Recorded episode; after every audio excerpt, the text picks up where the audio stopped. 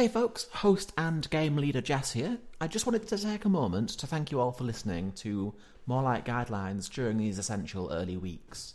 Seeing people chat about the show on Twitter has been genuinely wild. So, to go along with this, we've decided to run a tiny little promo campaign, mostly because it seems fun. So, until the 1st of November 2020, we'll be keeping an eye on hashtag guidelinesPod on Twitter and picking some of our favourite posts that share the show, as well as some selected at random to win some trinkets.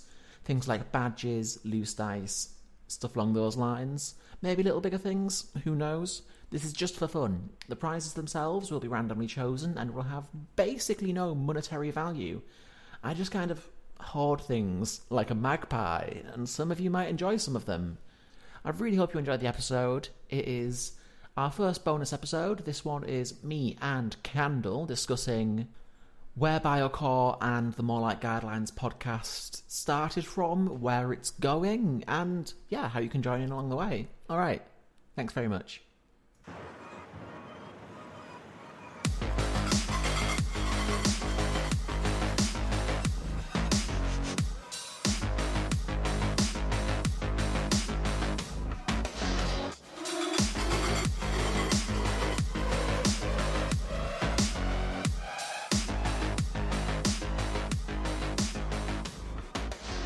Hello and welcome to the More Like Guidelines podcast. We're an actual play and game design podcast. Today we want to be looking a little more at the latter. I am Jessica Crimes, your host and game leader normally, and today I am joined by the monarch of Florida. It's Candle. Yeah, I am the certified monarch of Florida, I guess, now. Is That that, is an elected position? I think it's more one you seize. All right, then uh, I guess I have some work to do. Yeah. Oh, and just at the top of every episode, again, I'm Jess. My pronouns are she, her. Candle. Oh, yeah. I'm Candle. My pronouns are they, them. Yeah, we are on the ball today, doing our jobs.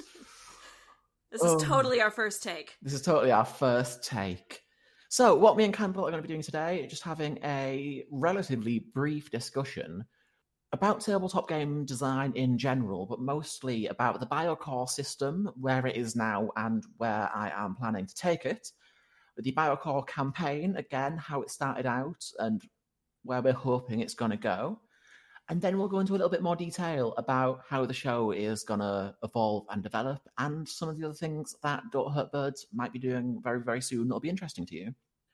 Candle, can you tell me about your general level of experience with tabletop role playing games? It's like Uno, but for big kids.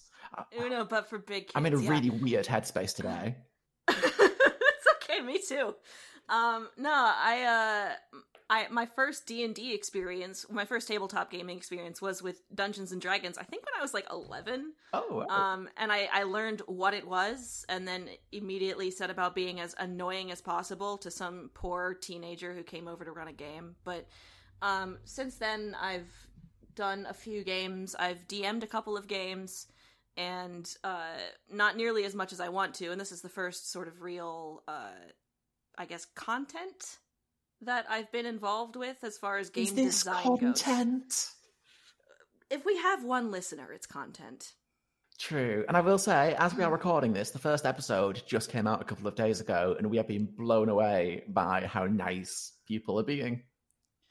Yeah, people are being very nice. Like, I, I don't know what the official tally is right now, but I think I've seen like 18 or 19 people who have voted on the nastiest nickname for my character, so that's fun. There was a clear winner, Disco Twink, which I'm very proud of. Uh, yeah, Disco Twink was you, right? That You came up with that one. That very much sounds like a Jessism. Yeah, it does. And and fittingly, Askew's actual name was the bottom ranking on the poll, so I guess That is genuinely fitting to the character, though. Yep, yeah, definitely. Cool. Um, I haven't really done any actual game design before. I've sort of dabbled in. I, I mean, I've had plenty of conversations with with you, Jess, about you know the the various projects that you want to drag me into that I've mostly gone into willingly. Some more practical than others. Some more practical than others, yeah, but. Um, for the most part, you know, I, I've been following your lead, and I've actually learned a lot from you about it. So, uh, Oh, thank you so much. I got into role playing games when I was about 15, actually playing them. But from the age of 14, I was listening to a very long running actual play podcast that's just recently ended. But yeah, I would have been about 15 when I ran my first game. It was D&D 4E. And Oh. then it never really went anywhere. None of my friends were that interested, but I got really into it at uni. But that was still just Dungeons and Dragons and Pathfinder. I didn't Yeah. get properly into other more interesting games until God, yeah, like my last year of uni, which wasn't my third year. I am a dropout. I'm kind of proud of it.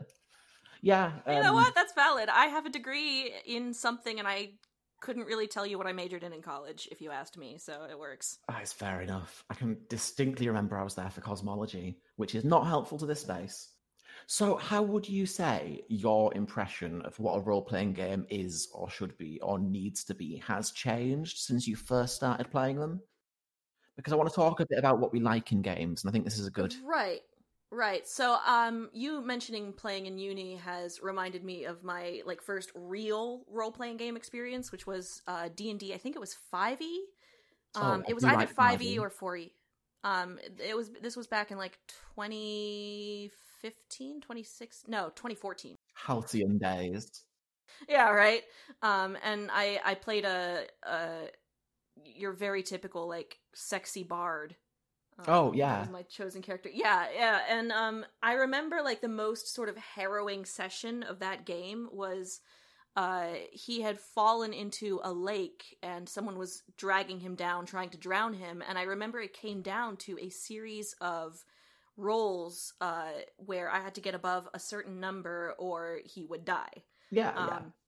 I was making death rolls, and um, I remember like it was harrowing. It was absolutely, you know, it was very engaging.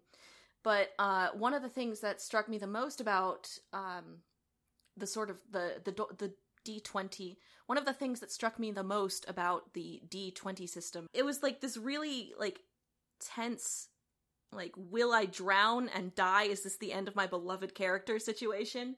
Um, that I still like tell people about to this day because like it had such an impact on me and I love that it came down to uh you know these these one way or the other true or false dice rolls um deciding like the fate of my character essentially uh so I did love that. I did love that, but like the more I became familiar with the the whole D20 system um that's kind of what I associated role playing games with was like the D20 specifically. Oh, Um, absolutely. I associated like with the fantasy setting again was a big one. Um, like uh, I didn't realize that you could have a role playing game that didn't involve like elves, dwarves, dungeons, and or dragons. Um, I thought that was the only thing there was because I wasn't like I, I wasn't exposed really to the role playing game quote unquote community um, until much much later. Okay, yeah. So I think I followed a similar trajectory of being like, this is what, well, Dungeons and Dragons is what role playing games are. Yeah, I've tried to exercise that from my design philosophy as much as possible, though, to be honest, because Well, yeah, I so like Dungeons and Dragons, I didn't even really um internalize it as a game. Like the first the first time I heard of it, and I'm I'm sorry, I'm kind of going off on multiple tangents here. You can just use whatever's best. um was I like I ran into like a starter set in Barnes and Noble back when I was like 8 years old with my Oh, like a babysitter at the time. Yeah, yeah. I'm actually I'm staring at one right now that that Goji got me for my birthday a couple of years ago. It's just kind of sitting on my entertainment system, gathering dust a little bit. Sorry, Goji. Um, it, right above uh, an Arkham Horror um box set. Ugh. But uh, yeah, I, I I found a starter set in Barnes and Noble, and my babysitter at the time was like, "No, don't touch that." oh my the devil. god. Yeah, no, she she was one hundred percent convinced that like board games, like RPGs specifically, were evil. They were addictive. That uh, like they were, you know, uh, pathways to hell. Um, all all of that. Uh, yeah, that's that's what I associated with with Dungeons and Dragons. And to me, Dungeons and Dragons was the only RPG there was. I think it is fair to note as well that we are aware of the wider problems with Wizards of the Coast and Dungeons and Dragons. We're just Yeah. looking mechanically critiquing, well, not even critiquing, chatting about mechanics today mostly, but we are aware of the bullshit the Wizard of the Coast Yeah. Yeah. Okay. I don't really have much of a plan for the episode. Let so what do we want to chat about? And then we can go on to the proper things. Ugh, well, okay. Um, Do you have anything you'd like to why did you want to start designing RPGs? What was was there a specific moment, or or did you? How, how did that happen? It's the combination for me. I never realized it was something that I'd be interested in. I thought it was quite the opposite of what I'd be interested in because when I was first getting into RPGs, I was very much on the academic science track. Mm-hmm. Very much thought that was the direction I was going, and I thought, yeah, nerds play D and D. I'm a nerd. I'll play some D and D. Never thought about actually making games. Right. But I was working a really, really boring office job, which left me with an incredible amount of time to write. Mhm. And I started originally with, you know, Twine. Yeah. Oh yeah. Yeah, no, I started making some daft little things in Twine, inspired by stuff like Fallen London. And Right. eventually it just kind of morphed into the document I was using to plan those games ended up being more interesting than the actual games to me. Yeah. hmm and they eventually just became some of my earliest attempts at RPG systems. It was when I became familiar with Grant Howitt's work, though, that I got interested specifically in one page style and indie RPGs. Right. I should stress Biocore, very much not a one page RPG. This is going to be a full system, it's going to be a full book with art, and it's going to be great. You did message me at about 2 a.m. one night. I think 2 a.m. your time. Uh, just, I want to make an RPG. Yeah, I, I about every other night I'll send you like a three, two, three a.m. Yeah. message being like, "I want to make this." uh, I think last week it was, let's make a Twine game. Yeah. And the week before that it was, let's do a short story collection. Hey, I'm, Um, I want to do all of these things. Oh, yeah, no, I do too. I'm completely on board for all of this. For the last month, I've had various like green screens and things just sat in my Amazon cart. Oh my god. I'm very impulsive. You you told me you were getting a green screen and I almost had a panic attack on the spot. Uh, we were talking about role playing games. right, yes. Yeah, basically, I realized that a lot of them are shit. Yeah. No, don't get me wrong. There are some brilliant, beautiful, genuinely fantastic fun ones. okay, you can open Everyone is John. That was the one. Everyone is what is that? That is well, it's like a one-shot style system where you play as four different people in the same body, and you all have your own. You all um, make bids and rolls to try and take control of the body and to complete your specific goal with your specific skills. And you just choose what the skills are, and you just choose what the goal is. That's interesting. I was playing that at uh, on a campground for some friends, and it was the first non D and D game other than Paranoia that I'd run. Right. Paranoia is a whole different kettle of fish, and I realized, oh my god, yeah, this is about. What really appealed to me about that game was it was using as few rules as possible to make the most Yeah. interesting stories possible. And to me, Mhm. that is what TTRPG is. I say it all the time. It is an engine for generating stories. Yes, I, don't agree. care about war games. I fiercely do not care if you are, you know, oh, I'm one or two squares too far away to use this special magic power. If it'd be really cool. God. Nothing grinds a game to a halt faster for me than realizing there's some arbitrary part of the rule set that won't let me do the thing that would be really cool for me to do. Exactly. I believe in um basically I believe in using the least amount of rules you can to tell the tell the best story possible. Yeah. And segueing nicely, that is where Biocore currently is, the literal Yeah. least amount of rules possible. Currently, Candle, if I'm we've, again, we've only recorded the one recording session so far, the first two episodes, but Right, yeah. if I was to ask you to do something in Biocore right now, what would I ask you to roll? A D12. Would I ask you to add anything to that right now? Uh, no. No, and I think we're having fun. Yeah, no, it's it's great because all Yeah. you really need is some kind of mechanism to make decisions for you in the Hmm. event that you need to add an element of chance. It's and and like again, I am no not yet anyway. I like to get into it because like you said, I like to tell stories and I like to write and this is a great venue for that. But um I, I, I think that one of the core elements of good RPG design is uh, a willingness to tell stories, you know, follow the golden rule of, of improv and, and play the game with the other people as opposed to, you know, trying to steal all of the glory for yourself, so to speak. Uh, and then you just need that element of chance. You know, Yeah. you, you can't play a game uh, of like chess with yourself, for example, because well, uh, like as soon as you add like that element of chance, that element where where you don't know how this is going to shake out, that's the moment you have a game. Yeah. And also, on the other side of that, I'm a big believer in not making the player's role if failure will be boring. We were talking about Biocore again, and I keep sidetracking us, but essentially, yeah, what it comes down to is the system that we are currently using, and each time we record, we will be using more rules, essentially. Mhm. Or not more rules, but the next iteration is Right, yeah. that yeah, you don't have a skill list. All you all the players currently have is their background, their mm-hmm. attitude, which is a bit like an alignment, but it's more about how you like to get things done, and their starting mm-hmm. mods. Yep. And then we're just feeling out from there. But this is all going to build up. And I think that's a really interesting way to build a game because the best way to figure out which approach will work for different situations is to have players in a game and put them in different situations and see what tools you need to deal with those different um I don't want to say situations again, but Circumstantia. s- yeah, that It's not a word, but it sounds good. Definitely, yeah, it sounds good.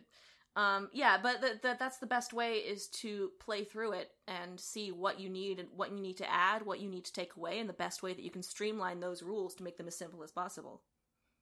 And that's what we're doing. We're just playing it Mhm. again and again, but with one continuous narrative. Right. Yeah. So actually, when we first met, I think the first time we ever talked, you were helping me playtest a game that is in Storybox called Yeah. "In the Town, in the Valley, in the Day and the Night." And Yes. yeah, trust me, I know that I'm not very good at names. Uh, no, actually, I really like that as as a name for for an RPG because it's very evocative and it it lends itself really well to a lot of different interpretations. I think it lends itself particularly well to this game specifically because Yeah. it's a game that doesn't have a resolution mechanic. So when. Mm. Candle's talking about introducing dice, or you know, often it's cards, or even just any kind of randomness ge- being generated into the game, that's your resolution mechanic is what you roll or flip or do Right. to do something in the game to work out how something goes. Whereas in the town, in the valley, in the day and the night, well, it's it's more of an improv exercise than a game. is. and I think that's kind of the the extreme version of my game design philosophy. It's two people sat around a table describing what happens. And I really, really liked that. I mean, I think there's something to be said that like that was our first real phone call, and I think that's part of the reason that we became friends is because we were like, okay, I'm having a lot of fun doing this particular exercise, and it's a really great way for two people to learn how to play off of each other and in, in Yeah. a game scenario. To be honest, if I was ever to start teaching improv classes again, which I'd like to do, is I'd probably modify that into some kind of exercise for a group. Yeah, definitely. Definitely. I, th- I think it's a really good format and it's very strong. And it was an absolute blast to have.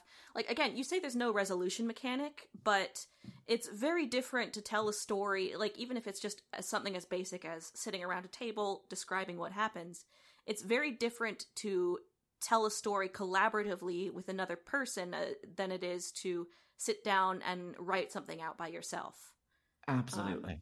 And that i think is its own sort of pseudo resolution mechanic because you can put something out there but then that other player has to give something back and you don't know what that's going to be Yeah, absolutely. The other player is essentially a resolution mechanic. You're passing the same idea through two different filters back and forth. Mhm. Hmm. Okay. Well, we are going to take a quick break, and then when we come back, we will go into a bit more of the where's everything going side of the discussion. Sounds great Okay, we will be back promptly.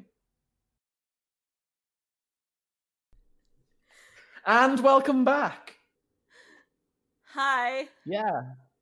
We're jumping straight back into it. we're here If you're wondering where you can hear all the absolute nonsense we were just chatting that is landing on the cutting room floor, Candle, can you think of anything where they can hear that?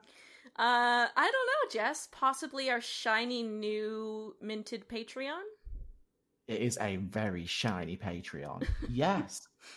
Um, first things first, let's get the plug out the way. Yeah. It's called patreon.com slash don't hurt birds, all one word, no punctuation. I said after the exclamation mark in Storybox, I was never putting punctuation in the name of something again. And then you used a contraction. I did, and that was a bad move. Yes, we have a Patreon now, and amongst other things that are going to end up there, there will be bloopers, and I think at least half of them are going to come from this episode because me and Candle are in a weird mood. oh, I'm not in a weird mood. This is just how I am. Fair, fair. Anyone, guests, regular um, co-hosts, will say, like Candle, people doing audio work or graphics work for the podcast or for anything else associated with Don't Hurt Birds, get paid a fair rate for their time, just because it's the right thing to do. So, if you would like to help us continue doing that and potentially even make more interesting things in future, you can check out that page, patreon.com slash don't hurt birds. And yeah, join us there. We have two tiers. I don't know if I've actually told this Oh, told God. Campbell this yet. One of them you get for two pound a month plus Patreon's fees, which I think takes it to about two pound sixty, and one for five pound a month, which we get plus Patreon's fees, and I think that comes up to around six pound fifty. These are all in great British pounds. The first tier, the lower tier, two pound a month for us, is friend, and the higher tier, five pound a month, that gets us is enemy. Yep. Yes. So everything in the friend tier is also included in the enemy tier. The en- the friend tier includes us being very very grateful, Yeah, obviously, naturally.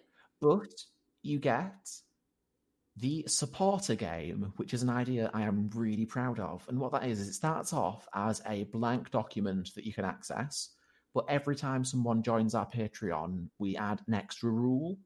So if say somewhere down the line we've got 25 patreons it'll be a tabletop role playing game with 25 rules and the goal is for it to be completely playable throughout maybe not very interesting when there's only one rule but from rule 1 to rule however high we get it will be consistently playable How do you come that is the stuff? goal did i tell you about this one You did, like in passing, but I couldn't really wrap my head around it until now. this was one of the ideas i think i probably messaged you at 2 a.m like i'm gonna do this Yeah, I think this this was somewhere between let's make a twine game and what if we had lips for eyelids. iLips. Yeah. So both tiers get access to that, so you can get it from as low as £2 a month. And what that would also get you is early access to bonus one page games built on this very podcast. Those games are going to be built with special guests in episodes that I'll tell you about in a little bit. Um, everyone will get them for free, but if you join the Patreon, you will get them early. And more stuff probably on the friend tier eventually. I'd like there to be, but you need to tell me what you want. Yep. The level up from that, the enemy tier, that's about £5 a month. It gets you everything from the friend tier.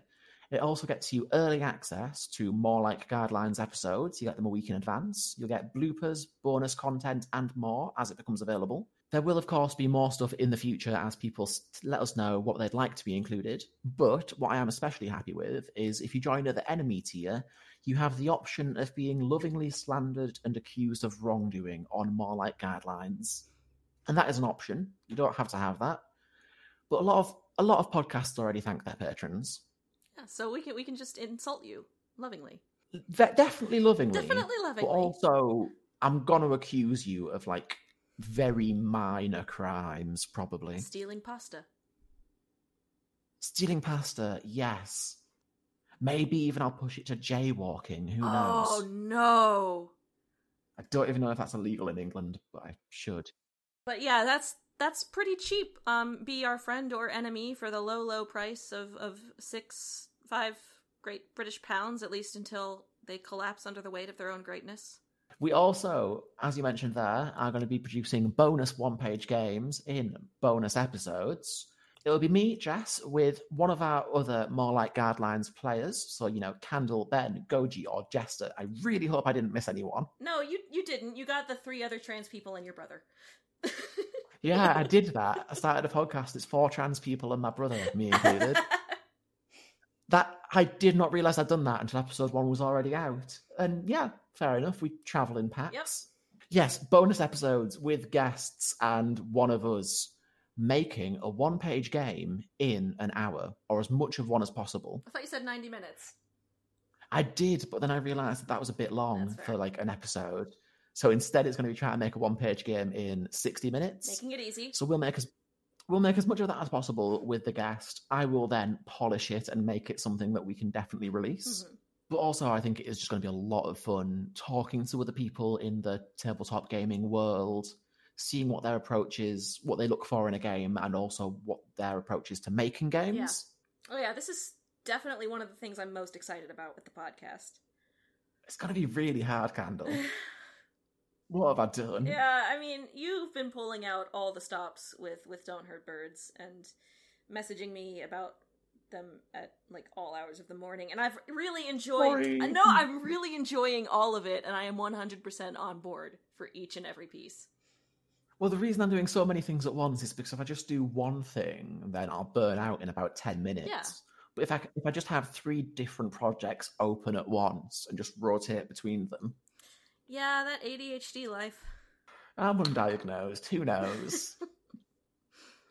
but yeah, um, if all goes well and you know I don't break anything or delete half an episode by accident, That's never happened. that, that's never happened. If all goes well, you'll be hearing an episode of this in September with two very special guests, as well as me and my brother Ben, who has never made a tabletop role playing game, and I don't think had ever played one before Biocore. He's So that'll be a good lot of fun. He's doing a good job He really is. I'm- He's not going to listen to this, so I can say here that I'm really proud of how he's doing.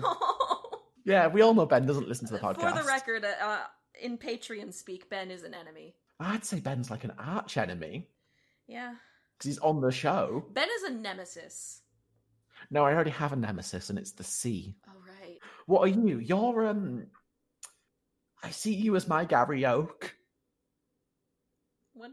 What? Gary Oak. Yeah. No, No? Oh! Oh! just- Rival! That's the thing. not just rival. I feel like you're the anti-hero of the story, and I'm the narrator. So there's really no protagonist here, is there? There is no protagonist. Jesus, Candle, this was meant to be an episode about tabletop games, and I'm leaving most of this in. there is no protagonist and there is no monster at the end of this book. Speaking of, do you know what else there's no monsters in? Hmm. Biocore. Oh yeah. Oh, you know what else is not in Biocore or won't be eventually because I keep harping on this because I'm really excited about it. What else won't be in Biocore? Hit points. Hit points. I hate them. Me too. You mentioned something about wanting to include like locational damage or a wound system, and I am so excited for that because I have yet to play an RPG that has like a good wound or locational damage system, and that is the most I think realistic way to sustain damage in a game. Okay, I'm going to go through the checklist that I made for this episode. It's only five lines long, and we'll see if we've covered everything. or anything. yeah. Top of the checklist, I had what is our experience with TTRPG systems? What systems do we like? We covered that. Mostly, yeah, more or less. The, oh, the the second question is what we what do we like in a game, which is part of the first question, which is efficiency. I'd say. Yeah, efficiency and uh, the ability to make it do what you want, or or I guess I guess the best way to phrase this would be rule of cool. Yeah. Also, I really like games that are really good at telling one particular kind of story. If you try and tell every kind of story, then I've never really seen a system that's. that Yeah, you know that. what? I think that might be the weakness in what my approach has been to, to game design. Again, like I'm very new to game design, but I've always thought of of like an RPG system as being a tool to tell any kind of story you want. But your approach makes a lot more sense. Like come up with uh, a system for a specific type of story, it's a specific genre, a specific narrative arc, because then you are able to streamline and specialize it a lot more in the direction that would make it a good that kind of story. That's Storybox. Yep. No, yeah, I, I find it really does work for me though, and I think because you're coming at this from a writing perspective, it would also work better probably for you. Well, now now I'm having my own sort of 2 a.m. thought, which is imagine a horror uh, RPG system a la Biocore, except not Call of Cthulhu. Oh, horror is the obviously there's a lot of things that I can't write well, but horror has always been the one that's really been difficult for me. I didn't So I would like to see you do this. I didn't used to write horror. I wrote fantasy and then I started writing dark fantasy and then about I don't know, 6 months ago I went fuck it and started writing horror and um I Well, it think worked. I'm really good at it. I, Yeah, I mean. I, I have a lot more fun with it than I have with writing fantasy in quite a long time. So I think dark fantasy horror might be my sweet spot. I also really like the idea of like, um, because I I've I've never been a, a as much of a tabletop gamer until now, until very recently. Um, I've Oh, always been too. a video gamer, and like the way that I kind of viewed RPGs was how do you take the best parts of a video game and put them into a tabletop setting because the one thing oh and i didn't mention this earlier because i didn't think of it until now but i think what enchanted me as a kid about dungeons and dragons specifically is that i could just do anything like no invisible walls. Exactly. No invisible walls. No, um, no mechanic. No mechanical uh, uh, limitations. Um, I could say like that's that's why I annoyed the shit out of my first DM, who was like you know a specky fifteen year old. Um, is because like I was like this nine year old kid, and I realized. You mean I can just climb the wall here and I can go in the window and I can rob this stranger? And, and I just started doing Yeah. all sorts of crazy shit and I loved that. That was absolutely enchanting to me and you can't do that in a video game. So I think that's been like sort of the defining thing of of what makes RPGs special to me is is the concept that you can do whatever you can think of that's within your power. Yeah, absolutely.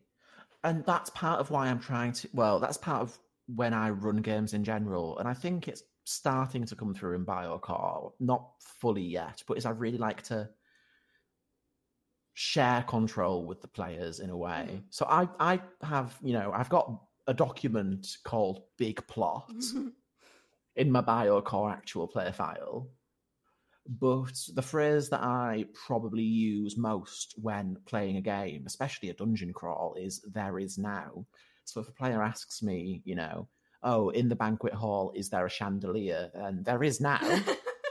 Are they carrying something made of steel so I can use some magnet shit? And like, yeah, sure, that sounds cool. yes and yes and Yeah. I, again, I'm coming to this from a years and years of improv comedy point of view. I'm not. No, but you act like it. Thanks. And I'm really annoyed. I had I had to be bad at first. You've just walked in here.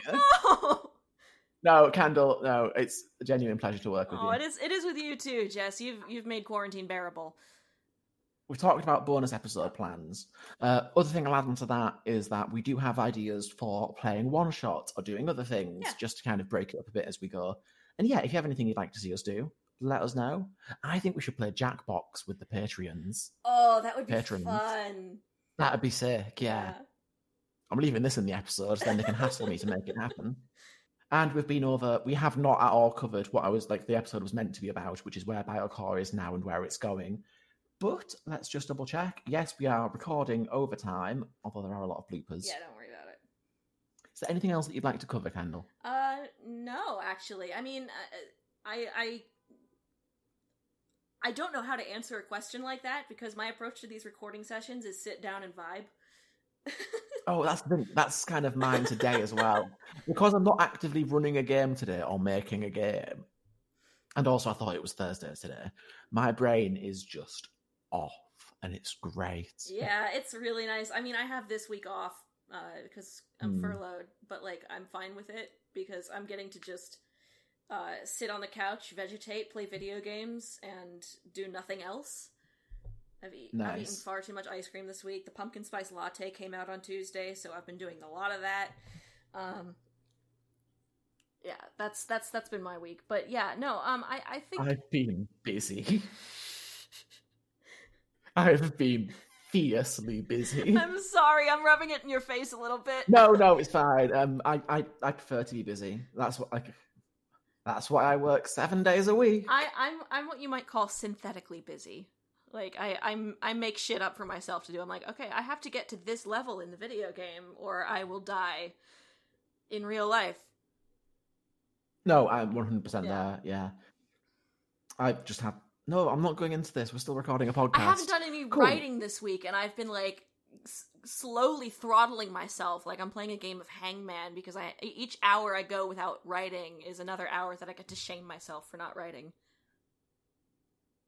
Sorry, I got really into the idea there of using Hangman as a resolution mechanic somehow. and I'm going to end the podcast before I get too No, far no, into no. I actually really thought. like that. We should talk about that, but maybe another. If anyone makes it this far, thank you so much for listening. Uh, links to Candle's horror epistolology series. Did I get it right? Uh, the carving bones are in the episode description, along with our Twitter accounts and the link to the Patreon. Please check it out. We really want to continue doing this Please into the future. Um, well, I've said on our very first Patreon goal that if we meet our first Patreon goal, this stops being a terrible financial decision for me to have made and just starts becoming a bit of an irresponsible one. Oh God, Jess. there is no fun playing it safe when there is nothing at risk but my career. Oh my God. I can't put that in the podcast. Yeah, All right. I'm out of words. I have been. I, I, I remain Jessica Grimes. yes, you do. Uh, I'm Candle. And we will see you next time.